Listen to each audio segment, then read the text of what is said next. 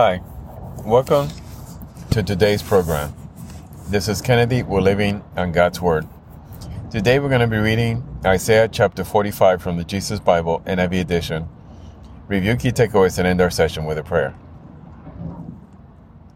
This is what the Lord says to his anointed, to Cyrus, whose right hand I take hold of, to subdue nations before him, and to strip kings of their armor, to open doors before him, so that gates will not be shut.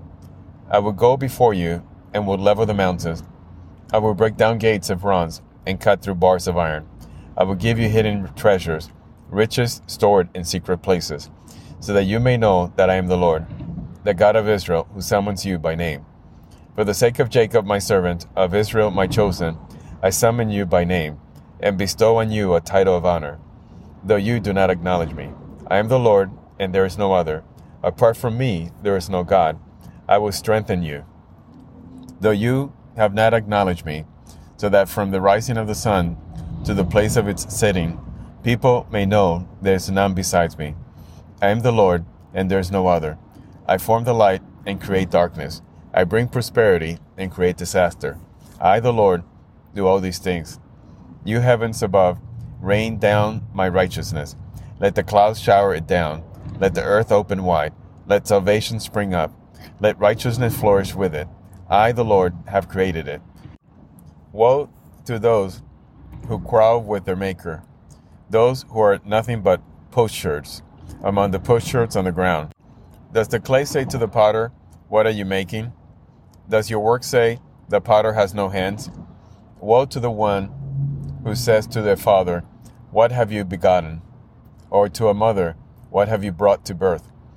That is what the Lord says, the Holy One of Israel and its Maker, concerning things to come. Do you question me about my children? Or give me orders about the work of my hands? Is it I who made the earth and created mankind on it? My own hands stretch out to the heavens. I marshaled their starry host. I will raise up Cyrus in my righteousness.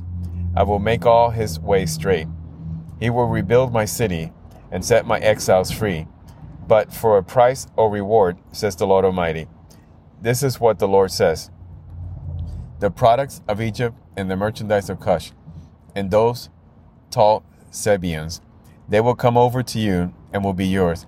They will trudge behind you, coming over to you in chains.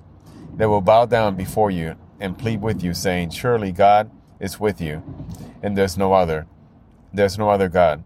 Truly, you are a God who has been hiding himself, the God and Savior of Israel. All the makers of idols will be put to shame and disgrace. They will go off into disgrace together. But Israel will be saved by the Lord with an everlasting salvation. You will never be put to shame or disgrace to ages everlasting. For this is what the Lord says He who created the heavens, He is God. He who fashioned and made the earth, He founded it. He did not create it to be empty, but formed it to be inhabited. He says, I am the Lord, and there's no other. I have not spoken in secret. From somewhere in a land of darkness, I have not said to Jacob's descendant, Seek me in vain. I, the Lord, speak the truth. I declare what is right. Gather together and come. Assemble you fugitives from na- nations. Ignorant are those who carry about idols of wood, who pray to gods that cannot save. Declare what is to be, present it. Let them take counsel together. Who foretold this long ago?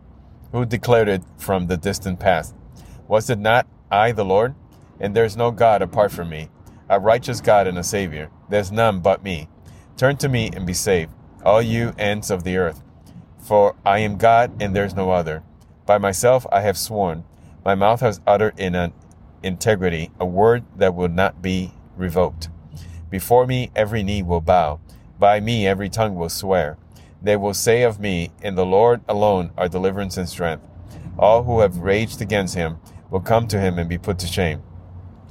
But all the descendants of Israel will find deliverance in the Lord and will make their boast in him. This is the end of Isaiah chapter 45. So, contemplating, reviewing these words that Isaiah is right here as inspired by God, let us contemplate the mightiness and the awesomeness of our Lord. Father God, thank you again for all that you give us. Thank you for your amazing grace. Father, thank you for guiding us every day, for showing us how awesome you are, and how incredibly lucky we are to be called your people, and how undeserving we are of that. So, Lord, send the Holy Spirit to guide us every day. Help us in our communications, in our relationships with others. Help us do the right thing and bring others to you, Father God. In Jesus' name we pray. Amen. This concludes today's reading interpretation of Isaiah chapter 45. We hope that you will join us again tomorrow. God bless you. This is Kennedy, your brother in Christ, always.